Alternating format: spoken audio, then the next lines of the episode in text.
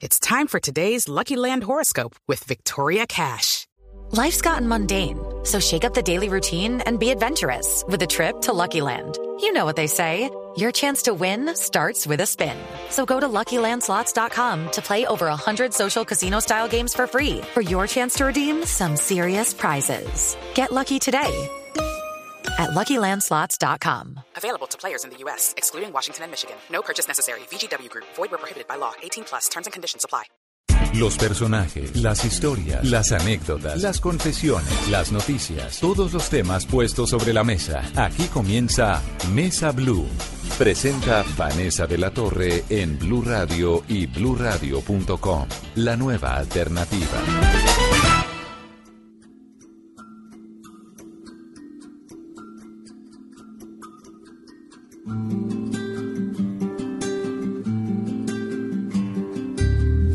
El aroma de las flores, el aroma de las flores, como efímero el amor, como efímero el amor. Cortas son las pasiones, cortas son las pasiones, duran como esta canción, duran como esta canción. Estás matando, todo tú me duele. Todo tú me duele, es lo que canta a esta hora en este domingo. Diana Constanza Hernández, nadie me llama con mis nombres completos.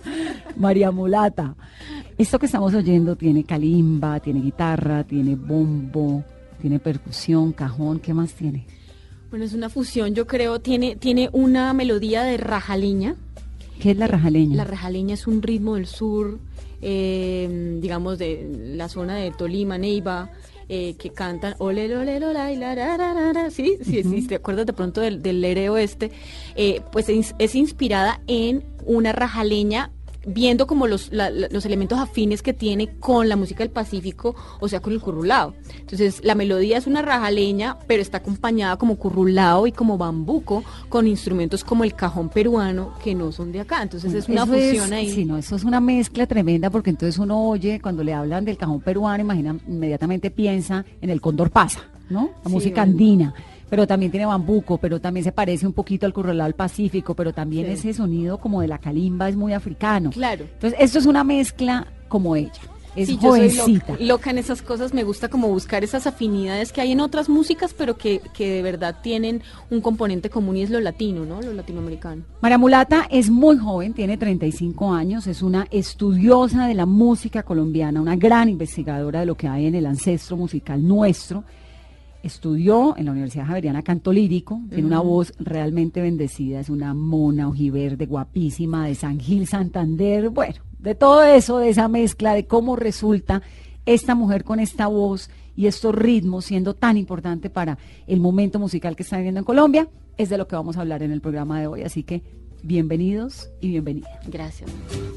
Tus besos me confunden, tu caricia me quema, tu abrazo lastima, tu silencio me hiere, tus palabras me matan, tus palabras me matan, tu abrazo me confunde, tu abrazo me confunde, tu mirada la Y ahora el 3 de noviembre va a lanzar su quinta producción musical. Sí, idas, idas y vueltas. Y son precisamente esas, esos ires y venires de la vida, el amor, el desamor. Y también de las tradiciones que compartimos con otras regiones, con otras poblaciones, con otros países que nos, con los que nos sentimos hermanados a través de la música, de las tradiciones. Y es lo que nos hace sentir latinoamericanos. María Mulata, ¿cómo le va a uno en Colombia y frente al mundo haciendo música tan colombiana, tan ancestral, con estas mezclas que no es, pues, no es Shakira, digamos, ¿no? Sí, no es, digamos, no es una, una Sí. música comercial. Yo pienso que, que hay que creer en lo que uno quiere y, y- y- y, digamos, lo que más le, apa- le apasiona a uno. Eh, desafortunadamente no hay muchas personas haciendo lo que yo hago. Entonces, digamos que en ese sentido es una música de nicho, pero hay muy, eh, digamos, somos muy pocos los que estamos haciendo. Se puede hablar, digamos, de, de- de personajes que hacen músicas regionales, digamos, Toto La Momposina en el Caribe, eh, Cholo Valderrama en los Llanos, Herencia Timbiquí en el Pacífico, en la zona andina, pues hay también otros representantes eh, como Nocturnal. Sí, pero digamos que lo que yo busco es un poco reunir en una sola voz a toda Colombia y cantar desde el Pacífico, desde el río, desde el Nevado, hasta los llanos orientales, el Amazonas, la música indígena, es poner en un escenario toda esa diversidad que tiene Colombia. Porque una mujer tan jovencita de 35 años se mete en esto de la música tan colombiana? Porque Totola Momposina pues es una mujer mucho mayor, Cholo Valderrama también. Herencia, pues no, herencia de Timbiquí, Timbiquí son También son jóvenes, también. sí. sí. Yo creo que porque venimos de un seno eh, musical, digamos, de un seno, eh, no- nos fue inculcada la música por medio de la leche materna en el lugar en donde nacimos. Y por- en mi caso, por ejemplo, mi papá, campeón de tiple, el Mono Núñez, mi mamá nos acompañaba a los festivales con mi hermano a- al Mono Núñez, ganábamos festivales por toda la zona andina, además, muy ¿no? chiquitos, desde que tenía cuatro años. Entonces, digamos que desde un principio mi música siempre fue la música andina colombiana y luego me empecé a interesar por la, la influencia afrocolombiana eh, que había en la costa pacífica y Caribe. Después ya de ganar el Mono Núñez uno dice, bueno, ¿y qué más ¿Y ahora hay? qué hago? Sí, Claro. después de- el Mono Núñez es el festival más importante De la música andina. de la música andina en Colombia, que Exacto. queda en Ginebra, en el Valle del Ginebra Cauca. Valle, sí, señora. Eh, entonces, nada, pues eh, eh, entré a la Universidad Javeriana, también canté lírico, hice ópera, hice oratorios de Bach, de Beethoven, de Mozart, pues canté música clásica, pero a mí lo que me apasionaba realmente era la música que venía de, de un acervo popular. Entonces, eh, en esa búsqueda personal de buscar un propio sonido y de además encontrarme en las músicas eh, de raíces, eh, empecé a investigar y bueno, hoy ya tengo mi propuesta basada en ritmos, pero ya son composiciones mías y es lo que van a ver en el próximo disco, Idas y Vueltas. que sale el 3 de noviembre. Aquí nos estamos adelantando un poco a eso. María Mulata es de San Gil, Santander. ¿Cómo era la composición familiar? Porque su, su padre era, pues, Tiplero. tiplero, pero además también tocaba guitarra, una cantidad de Sí, instrumentos. acordeón. De hecho, eh, una de las cosas, digamos, que eh, fundamentó mi carrera fue ver que en, en la familia se contaba, se, se- se veía la música colombiana como un todo. Mi papá tocaba acordeón, conquistó a mi mamá a punta de vallenatos, cantaban música de Lucho Bermúdez y José Barros, por eso yo soy fanática de Lucho Bermúdez y José Barros. Eh, y ¿Vivían a- de la música? Vivían de la música. Pues mi papá tenía otro trabajo en Telecom, pero en realidad eh, en, un, en una época solo vivimos de la música. Teníamos un grupo que se llamaba Campanitas, en donde íbamos a todos los festivales y, y- y era la familia completa, seis hijos y mi papá y mi mamá tocando y Todos cantando. músicos. Entonces eran las correrías de festivales, o sea, prácticamente nuestra vida familiar fue en torno a la música. Entonces no había pierde, o sea, tenía que ser algo así. Todos mis hermanos tienen que ver también con algo eh, musical y su profesión se basa en eso. Pero usted hizo un dúo, un dueto que fue muy importante con su hermano Fabián. Eran Diana y Fabián, Diana así y se Fabián. llamaban. Los en un principio, cuando estábamos muy chiquitos, se llamaba el Dueto Campanitas. Ya empezamos a crecer y a Fabián ya no le gustó el nombre. Entonces, ¿Fabián es mayor? Fabián es mayor que yo. Y hombrecito, pues Campanita a los 15, Sí. 16 años, como que no le gustaba Sí, mucho. no, no. Entonces nos cambiamos de Diana y Fabián. Y pues con Diana y Fabián ganamos Mono Núñez. Ustedes eh, ganaron Mono Pas- Núñez en el Pasillo. 2003. En el 2003. Chiquiticos. 19 años tenía yo, más o menos. ¿Y qué se hizo Fabián? Fabián es un pedagogo, en este momento está trabajando con una fundación que se llama Colombia Canta y Encanta, que es una fundación preciosa que forma niños y que los hace enamorarse de la música colombiana.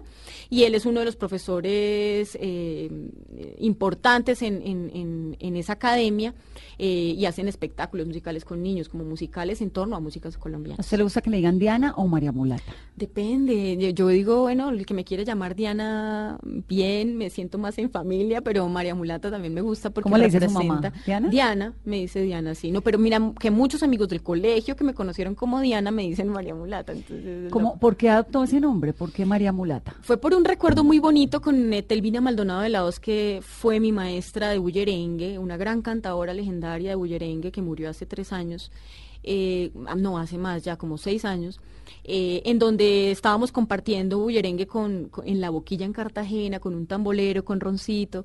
Y empezamos a cantar y las mariamulatas, que son en los pájaros Los de la pájaros cos- negros, costa de divinos. ojos amarillos, llegaron a cantar. Entonces yo empecé a investigar sobre el ave y dije, no, pues es que ellos, ellos eh, cuando se conocen con su pareja, ellos bailan y se, digamos, se conquistan bailando. Y aparte de eso, cuando alguien está en pre- eh, peligro, alguno de estos animales está en peligro, canta y las demás mariamulatas vienen y le acompañan. Y en un principio, digamos, como esa, esa era la filosofía de María Mulata, porque eh, el primer disco fue Itinerario de Tambores, que acogió a muchas cantadoras que jamás en su vida habían grabado. Entonces era como un disco de María Mulatas. Y por eso terminó llamando. Y por eso hace bonito recuerdo además con mi maestra, Etelvina Maldonado, la voz en la boquilla, tomé el nombre de María Mulata.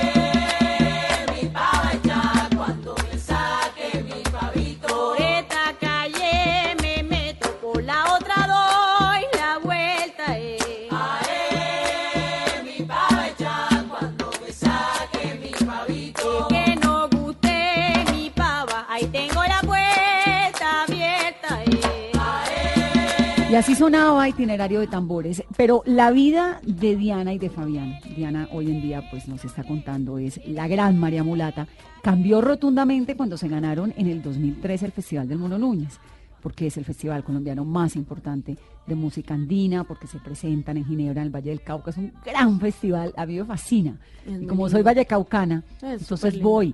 Y es Una semana de, programación musical desde Mm. las 9 de la mañana. Y es lo más importante 3 que en. Colombia, música andina, ¿no? El Música Andina es el, el festival más importante. María Molata, ¿usted se acuerda con qué canciones se ganaron ese festival? Hay una ustedes? muy linda que es de John Jairo Torres de la Pava, que era el viejo del sueño, y dice así, un viejo que cuenta historias, llegó en un sueño, me dijo venir del mundo donde los sabios tienen el alma de niños y una sonrisa en los labios, donde los niños tienen el poder de los magos. No, que es esa cosa tan hermosa, qué voz tan linda la que tiene. Muchas gracias. Claro, es que usted canta de lírica, ¿no?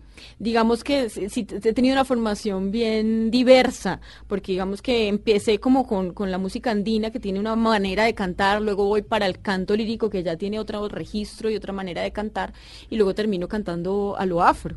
Entonces ahí hay una mezcla muy, muy, muy interesante, digo yo, porque yo, lo que me parece bonito de la voz es como que pueda eh, ser como un anfibio musical en el que puedas cantar música brasilera con los elementos técnicos necesarios para que suene a tal música, eh, como también puedas cantarte algo afro que suene a, a- sí, como, como, como raizal y, y- y desgarrador. Entonces, eso es lo que me parece más interesante de la, de, de- de la voz, que me parece que es el instrumento más maravilloso del mundo. Pero además es que usted canta un poquito en creole cuando se necesita, le mete portuñol, que es una mezcla entre portugués Portugués, y español, le mete Lenguas indígenas. lenguas indígenas, colombianas típicas, obviamente pues español. ¿Dónde aprendió todo esto? Digamos que no, no, no podría, no me alcanzaría la vida para aprender todos estos idiomas, eh, pero sí, digamos, soy juiciosa con la dicción, eso es algo que me dejó la universidad. eh, eh, digamos, trato, trato de ve- verme con los sabedores, por ejemplo, en el caso del, canto indígena Huitoto que grabé en el disco pasado, y, y en creol lo mismo, entonces trato de, de- eh, anotar la dicción en AFI, que es el alfabeto fonético internacional, y allí pues tratarlo de pronunciar eh, lo mejor que pueda, ¿no? Eh, pero sobre todo lo que me parece bonito es visibilizar esos cantos que, que- se están perdiendo, no se graban y que de alguna manera hacen parte de nuestra diversidad y además dejarle como un legado a la gente de, que existen y que de alguna manera es un- una inquietud para que averigüen más sobre, sobre estos cantos de acervo cultural.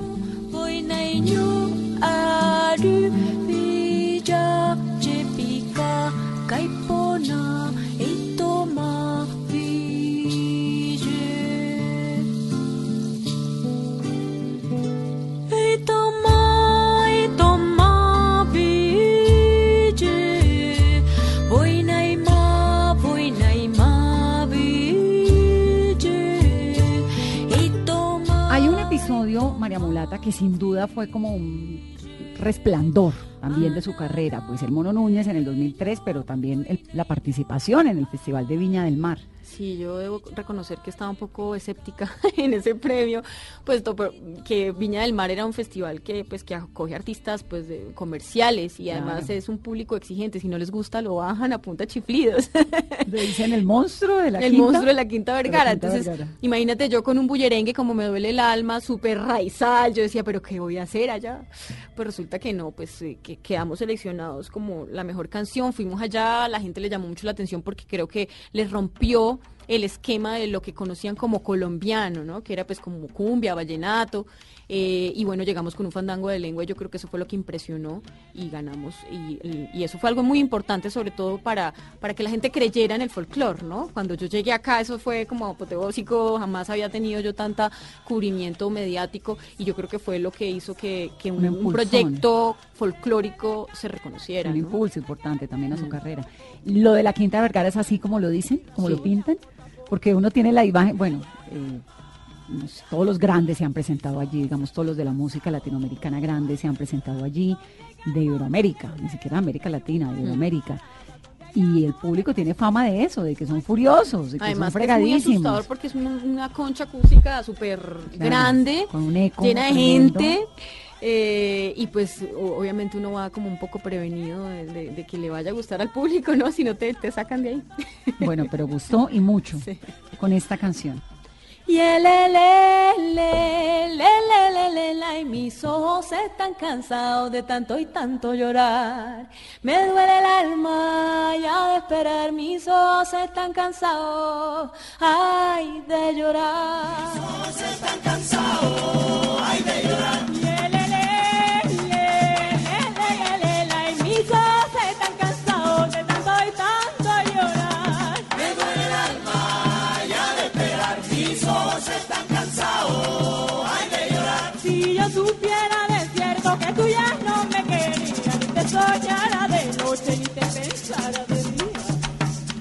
¿Cómo es que una mujer nacida en San Gil, Santander, termina tan involucrada con ritmos del Pacífico, por ejemplo? con el no. currulao, que es tan fuerte, que es tan poderoso. No, yo creo que, el- que, que la vida le empieza a mostrar a uno caminos y encontrar gente que, que, que le cambia de rumbo. Es como que, por ejemplo, conocer a Telvina Maldonado de la Hoz, eh, siendo yo corista de, de una agrupación que se llamaba Alecuma, eh, me cambió la vida un poco, ver cómo, cómo esta mujer eh, cantaba como los dioses, músicas ancestrales, que en- prácticamente sí se había enseñado, había aprendido esta tradición por medio de su suegra, por medio de su abuelo, papá, era una tradición pues de generaciones.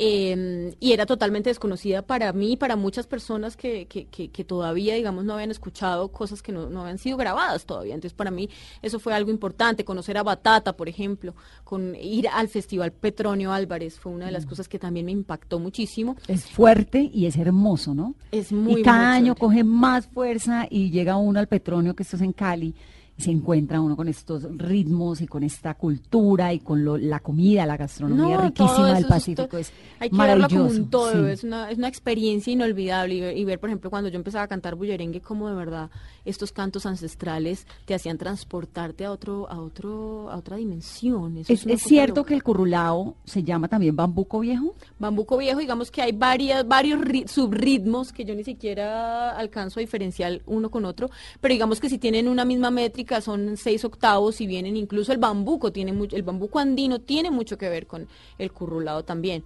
Son, digamos, ritmos que se han eh, ido desarrollando determina- en determinada zona y que cada zona tiene su manera de tocar. Entonces, eso, eso es lo que hace la diversidad, ¿no? En cada, yo creo que en cada ritmo tiene sus vertientes y, y incluso un amigo una vez contó 234 ritmos solamente en, en el Caribe colombiano. 234. Y, y, y quién sabe, o sea, podríamos contar mucho más. Entonces, es, es, es de verdad algo muy bonito y muy especial lo que tenemos nosotros los colombianos, esa diversidad. ¿Cuál es el ritmo colombiano por excelencia? Yo no podría decir uno solo, no podría decir uno solo. Yo, la cumbia, digamos que es la, la que nos ha hecho reconocidos en el resto del mundo y que incluso muchos de otros, o sea, otros países han adoptado esa cumbia eh, a su manera. Pero ha sido, digamos, yo creo que el, el, el ritmo que más se ha dado a conocer afuera. Sin embargo, el bullerengue me parece que es uno de los cantos más primigenios y que incluso derivó en la cumbia y, otra, y otras, eh, otros ritmos, eh, la gaita, eh, yo qué sé, el porro también. El que- vallenato. el vallenato y, y tantas tantos otros ritmos que hay en Colombia, pero pienso que, que, que la cumbia es uno de esos y el bambuco, ¿no? Andino, el pasillo, Eh, podríamos hablar de, de ritmos emblemáticos de cada una de las zonas, ¿no? El joropo por los llanos de la, por el lado de los llanos. ritmos andinos que a mí me parecen tan Y por ejemplo, algo inexplorado fascinantes. como, como la música del Amazonas. ¿Quién se imagina que la música del Amazonas es solamente indígena? No. La música del Amazonas, por ejemplo, en, en el nuevo disco eh, grabé Mariquinha de Pedro Bernal, que es una mezcla entre cumbia, forró eh, y ritmos del nordeste brasilero. Entonces ya las músicas urbanas también tienen fusiones importantes eh, de otras músicas latinoamericanas eh, que la gente no tiene ni idea, ¿no? Toca ir allá a algún festival o escuchar al músico de la región para saber en qué, qué está pasando, ¿no? El 3 de noviembre sale la nueva producción de María Mulata y este es un pequeño adelanto de lo que vamos a poder escuchar. Qué mal que cuando a mí te acostumbraste y era dulce contigo mi vida, todo te di.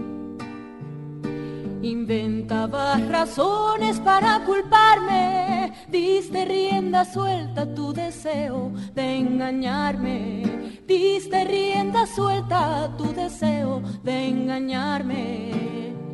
Qué mal que cuando quise llorar, diste media vuelta, fuiste atroz, malvado y cruel.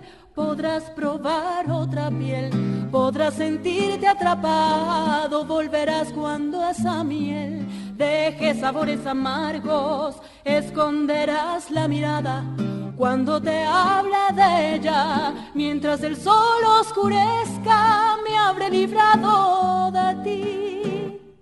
No, que es esto tan divino, pero esto es otra cosa. Si eso es otra cosa. Esto no tiene nada ancestral, esto no tiene, tiene de mucho. currulao, yo no veo el fandango, lo que veo es una tusa tremenda. Sí, una tuta tremenda. Pues el próximo disco, esos ires y venires de la vida del amor y más que todo el desamor están plasmados y la idea es como coger ritmos eh, fronterizos. Entonces, digamos que el pasillo catuariano, que es, digamos, en lo que me inspiré, podría ser un vals peruano, un vals colombiano, eh, y que además la temática siempre ha sido el despecho, ¿no? ¿Esa Eh, composición es suya? Sí, esa ¿Cómo se composición llama es esa canción? Se llama Presentimiento. Qué cosa tan divina, pero qué cosa tan despechada.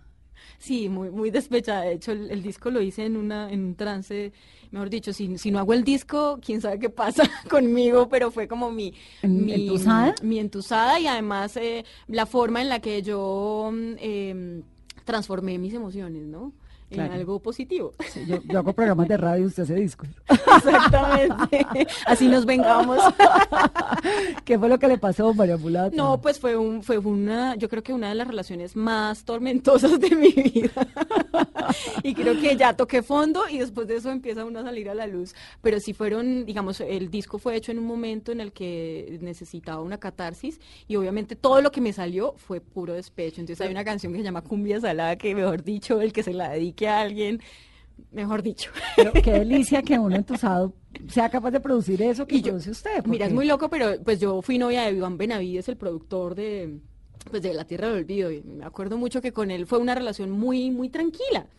Y entonces él me decía, oiga, componga, haga algo. No sé, sí, pues trátame mal porque si no, no me sale nada. Pues es que dicen que el desamor es eso, el desamor es cuando uno eh, Claro. tiene los mejores escritos, eh, produce lo más bonito, cree que todos los poemas son escritos para uno, la música para uno. Sí, no, yo creo que uno por lo menos protagonista tiene que sentirse vulnerable para, Sí. para, digamos, hacer algo sincero, porque uno puede componer por, por encargo y no le sale tan bonito. Pero cuando uno realmente está en la mala o está muy triste o muy nostálgico o algo, de, de pronto, por ejemplo, como, como a mí me pasa, los niños le- te inspiran, ahí salen las, las, las, las composiciones más sinceras y honestas. ¿Hace cuánto terminó esa relación? Uy, hace un año y medio ya, pero, pero ya, ya estoy ¿Y saliendo. hace cuánto, hace cuánto terminó el disco? El disco te- lo terminé en agosto. En agosto de este año. De hecho, en, en julio compuse la última canción y ya la canción se llama Gira, que ya es como voltea la página, sigo adelante, ya sé que no me puedo tropezar con la misma piedra, pero ya, ya pasó, sí. Qué Entonces es un bonito. disco muy transformado porque ahí, digamos, está desde el sentimiento más nostálgico y bonito de que no te quiero olvidar, como ya, oye, ya te pillé, estoy presintiendo que me vas a hacer esto, pero espérate que yo te pille y lo verás que la que se va a librar de ti soy yo, no, no tú de mí. como esta canción. ¿Cantamos cumbia salada? Uy, no puedo, no puedo todavía porque, porque no se ha lanzado. Un pedacito, chiquito. Imagínate esto. Tu amor es como la mar, salá, salá, es como la marea, marea, marea. Tu amor es como la mar, salá, salá, es como la marea, marea, marea. Es- yo creo que esa es la parte chistosa y jocosa y de, de burlarse de sí mismo de la tusa. Es que ya es como que, oye, ya te pillé, ya sé lo que me hiciste, eh, pero me burlo de mí misma. Yo creo que uno supera la tusa cuando se burla de uno mismo y dice, bueno, ya, dejemos el drama y vamos Sí. a lo que toca, a la productividad y ojalá a los tambores. Los pies en la arena, camino de piedra, una sonrisa va ocultando su pena. Lágrimas y amores, historias de vientos, toque de tambores,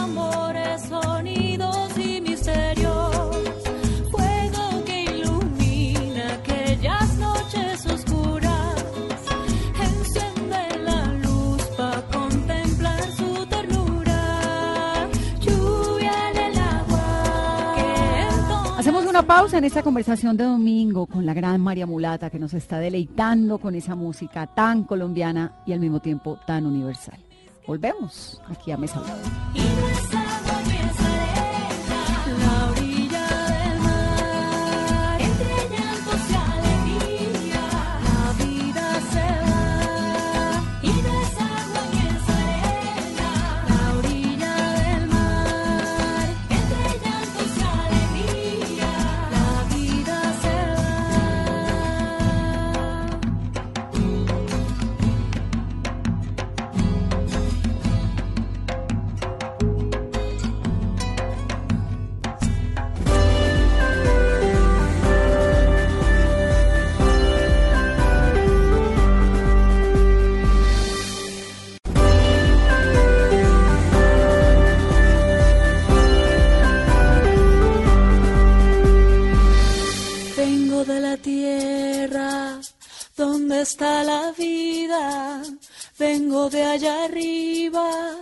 De la nieve eterna. Traigo la sonrisa de una primavera y una suave brisa con olor a selva valles y colina y hombre, vengo de la sierra, vengo contagiando el alma con un manto de armonía, soy la fe, soy la alegría de un pueblo que canta, donde nació mi poesía, una madrugada, donde nació mi poesía, una madrugada.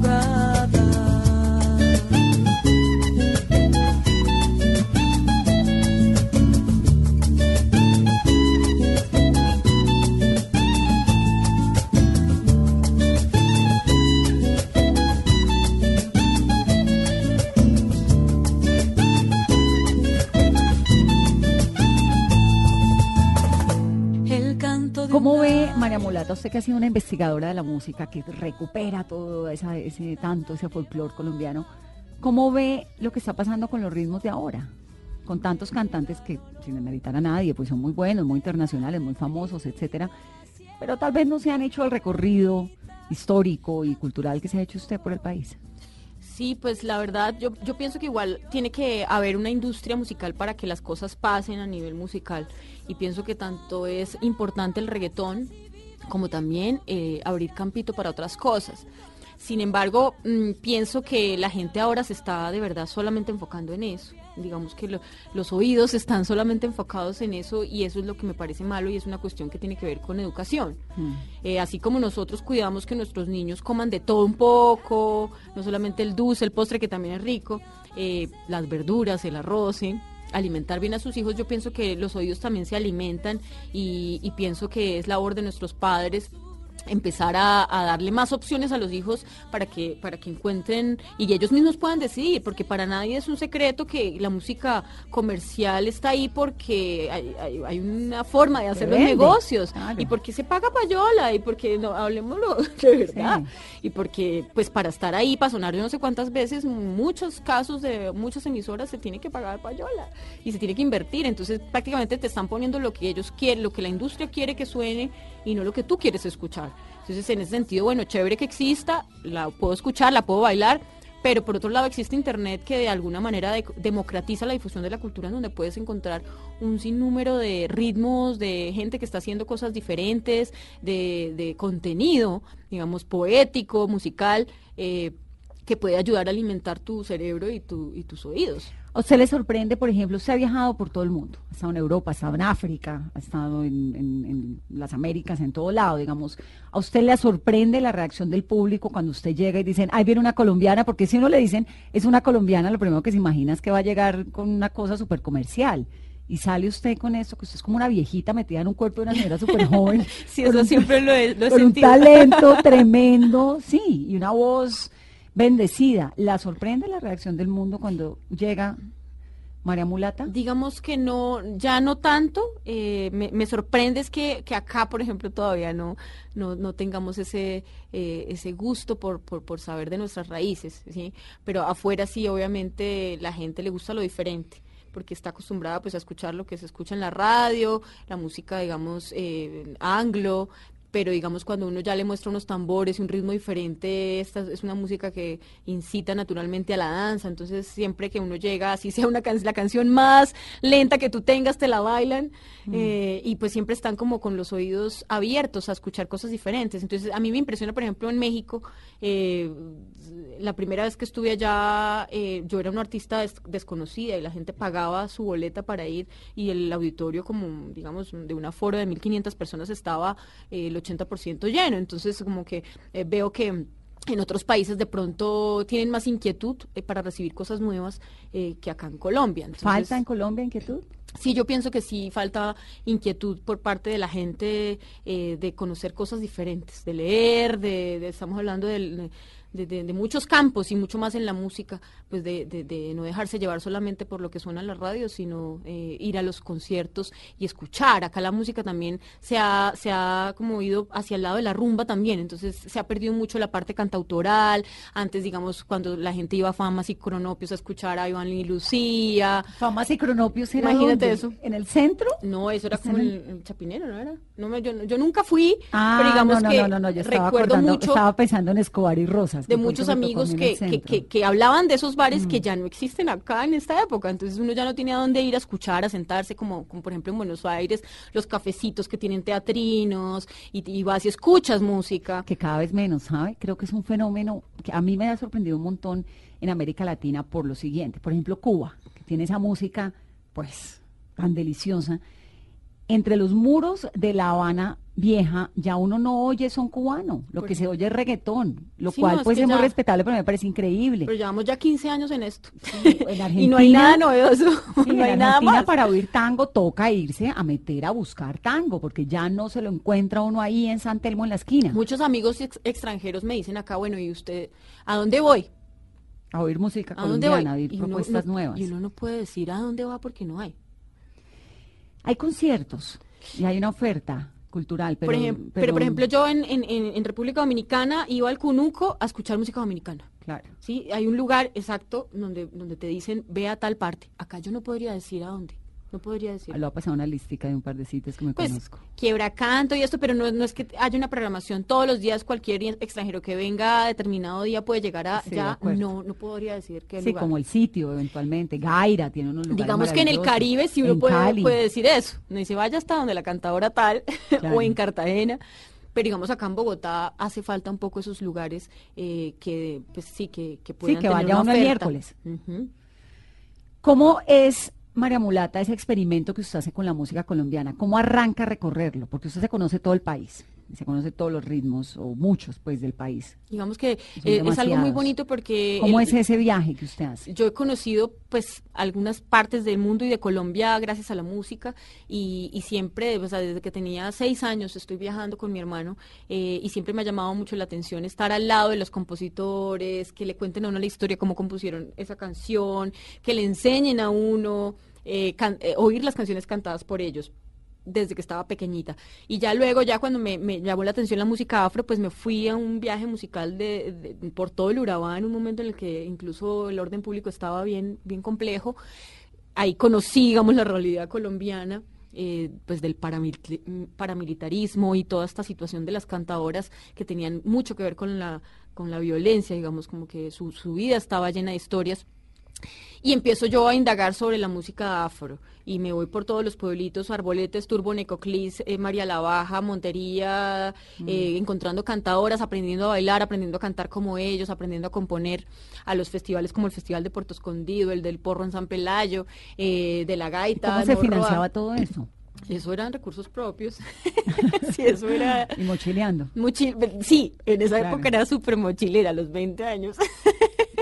y bueno, entonces eh, así fue que comienza, digamos, mi, mi labor investigativa, porque digamos que la parte andina ya la tenía por inercia, o sea, ya desde que estaba chiquita mi papá eh, y mi mamá era mi zona, pues eh, geográficamente hablando. Y luego entonces que el Festival Petronio Álvarez, entonces me voy para allá, me voy para Chocó, entonces a conocer a la cantadora, entonces siempre estaba, en cada viaje era, bueno, ¿y quién es el, el compositor de acá? Camino y lo visitábamos, Leandro Díaz, conocí a Leandro Díaz, hasta Foreros, fui así viajando, Pablo Flores, entonces eh, eran mis amigos, llegaba allá a hospedarme con ellos, a comer su comida, a aprender a hacer mm, eh, chorizos con Eustiquia Amaranto, mejor dicho. Eh, digamos que, que no, no veía la investigación como que la que se para acá y escribe después un libro, no, yo como era meterme con sí, ellos con y aprender con ellos y a- sí. Entonces así fue que se, se, se empieza como a, a fundamentar el itinerario de tambores y, y el proceso, por eso itinerario de tambores Que es su un primer disco, disco. muy antropológico. Mm. Y de hecho eh, recibí muchas críticas por parte de las comunidades y por parte de gente música que por qué yo estaba haciendo eso, porque era necesario, porque era parte de mi proceso. O sea, mi, mm, digamos, mucho, mu- tú ves a Natalia Lafourcade, por ejemplo, y su proceso fue primero en el pop y ahorita va en el folclore. Claro. Mi proceso fue al contrario. Pasó Entonces, voy del primero en folclor y ahora va en la tusa. Y ahora voy a la tusa. Vamos a ver en carranguera la eso, eso podría ser un nuevo ritmo, la tusa. No, de hecho existe la tusa, pero es, es salsa choque. Bueno, entonces digamos que mi proceso fue, además que era muy nerda yo desde chiquita, entonces como que no, la investigación y primero tengo que aprender a, a- a cantar bien como una cantadora, como negra, como no sé qué, luego no sé qué, y luego empiezo a, a dejarme llevar por mis influencias porque pues a mí me gusta la música, a mí me gusta el pop, a mí me gusta la música brasilera, me encanta la música afro, la música eh, Es que le gusta árabe. la música. Es La música que tiene como un componente étnico. Eso es lo que me gusta a mí, desde chiquita. Entonces, ya en estos discos estoy dejando ser un poco más mi diversidad también. Y ya le estoy dejando mm, otras armonías, el pop está por ahí, también las músicas latinas, eh, la influencia que tengo de Mercedes Sosa, por ejemplo, de la música brasilera. Entonces ya este nuevo disco es un poco el resultado de tanto aprender y dejarse eh, dejarse libre, no dejarse se- ya digamos la composición es otra cosa, porque digamos mis discos anteriores era sí componía un poquito, pero me- más me basaba en tonadas tradicionales, en músicas tradicionales y las adaptaba, pero esta vez ya son el 80% son composiciones mías. ¿Por qué le gusta tanto Mercedes Sosa? Uy, no, yo, yo, yo de hecho tengo un dicho y es que tengo eh, canciones para llorar en el cajón de, de- de llorar y, y, pues eso me remonta a mis- mi, mi- mi niñez. Mi mamá me cantaba eh, una canción que se llama eh, pues La cigarra. Y yo no sé, esa canción tiene una carga política tenaz, después me di cuenta de eso, pero esa canción me hacía llorar. Y yo no lo necesitaba, entonces yo le decía, mami, cántamela para llorar, más o menos. y mi mamá me la cantaba y yo me ponía a llorar. Entonces digamos que desde muy chiquita a mi mamá le gustó, por ejemplo, duerme, duerme, negrito, que tu mamá está en el campo, negrito. O sea, yo crecí con eso, crecí con Mercedes Sosa, Violeta Parra, entonces, Con la dictadura del Cono Sur. Pero pues en ese momento yo no tenía ni idea, Que pero tenían pues un contenido político fuerte. digamos que yo me aferré como a lo sentimental y a lo emocional que tiene la ese tipo de música, eh, que es la que hace que, que, que hoy tenga un recuerdo como tan, tan bonito de, de, de lo que es Mercedes Sosa. Y yo siempre he querido ser Mercedes Sosa en el sentido de que es una cantante que, mm, que siempre hizo lo que quiso eh, a nivel musical cantó lo que quiso con un sentido político, con un sentido social y poético, escogía sus canciones por los poemas y, era una cantante que tuvo una, carrera duradera. Yo siempre he querido tener una carrera duradera, por eso a mí la fama no me interesa mucho. Si es mejor ser como reconocido por lo que haces, eh, porque la fama va y viene eh, y no vuelve, mientras que una persona como Mercedes Sosa tuvo una carrera larga. Por la blanda arena que lame el mar, su pequeña huella no vuelve más. Un sendero solo de pena y silencio llegó hasta el agua profunda. Un sendero solo de penas mudas llegó hasta la espuma. María Mulata, ¿cómo mantiene esa voz? Ya ha cambiado de los 20 a los 35, me imagino. Sí, yo, digamos que a los 16 yo parecía una viejita. ronca? No tomaba, no fumaba, no nada. Me pasó como el caso del Benjamin Button. Ahora yo soy más relajada. Y pues nada, yo pues duermo mucho, digamos, importantísimo dormir, tomar mucha agua, eh, la miel cuando estás enferma, el jengibre. Eh, y antes de tomar, de cantar, me tomo unos roncitos. ¿Ah, sí? sí. El ron es maravilloso Eso para sí la se voz. lo aprendí a los bullerengueros, como buena bullerenguera. eh, Sí, el ron, el es, ron. Es, es, lo pone a uno en un ambiente chévere, digamos, una copita de ron antes de salir al Y en el escenario. Pacífico se toma y mucho te, y te calienta la voz. Entonces, aparte de que estás relajado, te pones en sintonía, pues eh, calientas la voz. El tequila, ¿no? El tequila sí no me, me, me lo reseca un poco y el aguardiente también no, no le voy a eso. Pero el, no, yo creo que mi trago favorito es el ron por eso. Tiene una conexión ahí ancestral con, con- Solo, puro. puro, sin nada, puro. Bueno, se nos está acabando el tiempo, pero no podemos eh, dejar de hablar de la línea de accesorios. Sí, María no. Mulata. Pues digamos que María Mulata co- como tal, digamos, tiene varias eh, líneas de acción. una de esas es eh, Bahía Mulata, que es una tienda de accesorios eh, que tienen un componente étnico y de diseño, ¿no? ¿Y son accesorios de dónde? de todas, digamos, que tienen que ver con algo étnico, digamos, del Caribe, del Pacífico, entonces están las mochilas, eh, las mantas guajiras, eh, los mm, anillos de chaquiras, los, los collares en vera ¿Y quién los hace? Artesanos. La idea es como que visibilizar el trabajo de artesanos y lo más importante es que todo lo que se recolecte, pues aparte de que se le da directamente al artesano, eh, eh, irá al fondo común Colcha de Retazos, que es el proyecto social que tengo. ¿Qué es qué? Colcha de Retazos es una academia itinerante eh, en donde llevamos música y vamos, eh, llevamos enseñanzas musicales de, de, digamos, de ritmos colombianos en población vulnerable infantil. Entonces tenemos varios pilotos, uno en San Basilio de Palenque, otro en Suacha, eh, donde hay más de, de 8.000 desplazados del Pacífico. Eh, eh, hicimos un piloto en la Fundación CRAN y ahorita el que hicimos hace poco con Sonidos de la Salud en el cardioinfantil. ¿Y qué hacen? Ah, el sonido de la salud, que es maravilloso, y le quedó esta La canción bellísima divina. con partes del cuerpo. Ahí está sonando un, un pedacito que la estrenaron hace un par de semanas y que fue en beneficio de la Fundación Cardioinfantil de Bogotá. Sí, digamos que eh, es una canción que produjimos con Abbott, la compañía global de cuidado de la salud, eh, para la cardioinfantil, para que esa canción que fue hecha con los sonidos de los corazones de los niños, con el bombeo de la sangre de los niños, la respiración de los niños, los beats eh, fueron hechos con las máquinas de la UCI, Sí. eh, que son los que de las máquinas que cuidan a los niños y los monitorean. Y la letra fue hecha en, en talleres creativos con los niños. Y, terminamos haciendo una canción Canta, que es una canción que habla de la realidad y de la esperanza a través de los ojos de los niños. Si tu día es blanco y negro, dale color a la vida. esta canción.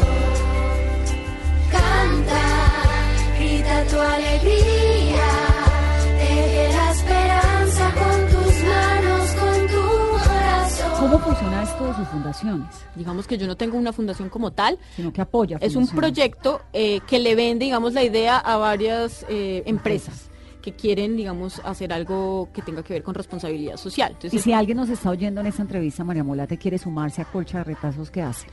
llamarme, nos tomamos un café y ahí empieza como la- el, el- el, la- eh, creación, digamos, de un piloto pedagógico eh, en una eh, población específica. Entonces, digamos que yo me ideo la metodología pedagógica dependiendo de la población en la que hemos estado interviniendo. Entonces, en el caso de Suacha, desplazados del Pacífico, ok, vamos a enseñarles música del Pacífico que nunca la han conocido. Entonces, en el caso de la cardio infantil, vamos a llevar música y vamos a crear música para que sus cuerpos sanen a través de la música y puedan transformar sus emociones. En la Fundación CRAN, la música como herramienta herramienta de empoderamiento eh, a niños que han sido maltratados, abusados, abandonados y donde ponerlos en un escenario les da visibilidad y les sube la autoestima. Entonces, de verdad que hay resultados que yo no soy pedagoga, yo no soy psicóloga, pero en la música habla por sí sola y vemos cómo los niños empiezan a mejorar eh, en la práctica musical. Entonces es algo muy bonito. Redes sociales. Arroba Mariamulatas en Twitter, La Mariamulata en Instagram y slash La Mariamulata en Facebook para que la busquen a esta mujer maravillosa que canta como los dioses y que es una gran investigadora de la música colombiana. Los despido, nos vamos con música de María Mulata y que tengan un muy feliz resto de domingo. Gracias por este programa, por haber gracias venido. Gracias a ti, Vanessa, por la invitación. Siempre estaré dispuesta a compartir mi música con todos ustedes.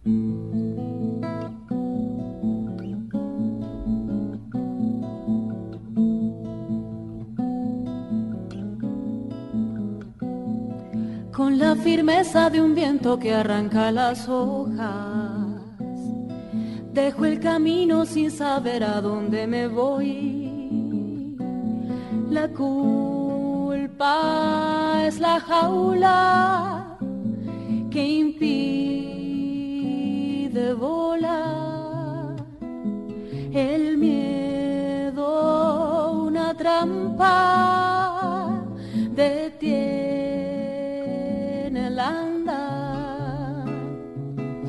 tú quieres el abismo puede ser un inicio.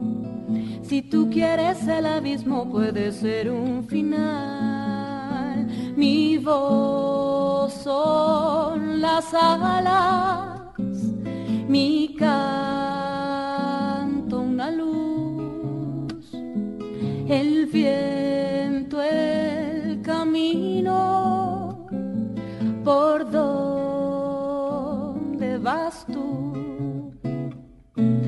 Todas las huellas conducen a un mismo lugar.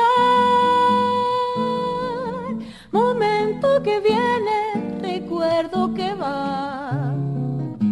Cuando todo cambia, todo sigue igual. Todo acaba y vuelve a comenzar. Cuando todo cambia, todo sigue igual, todo acaba y vuelve a Si tú quieres el abismo puede ser un inicio. Si tú quieres el abismo puede ser un final. Mi voz son las alas, mi cara el viento, el camino,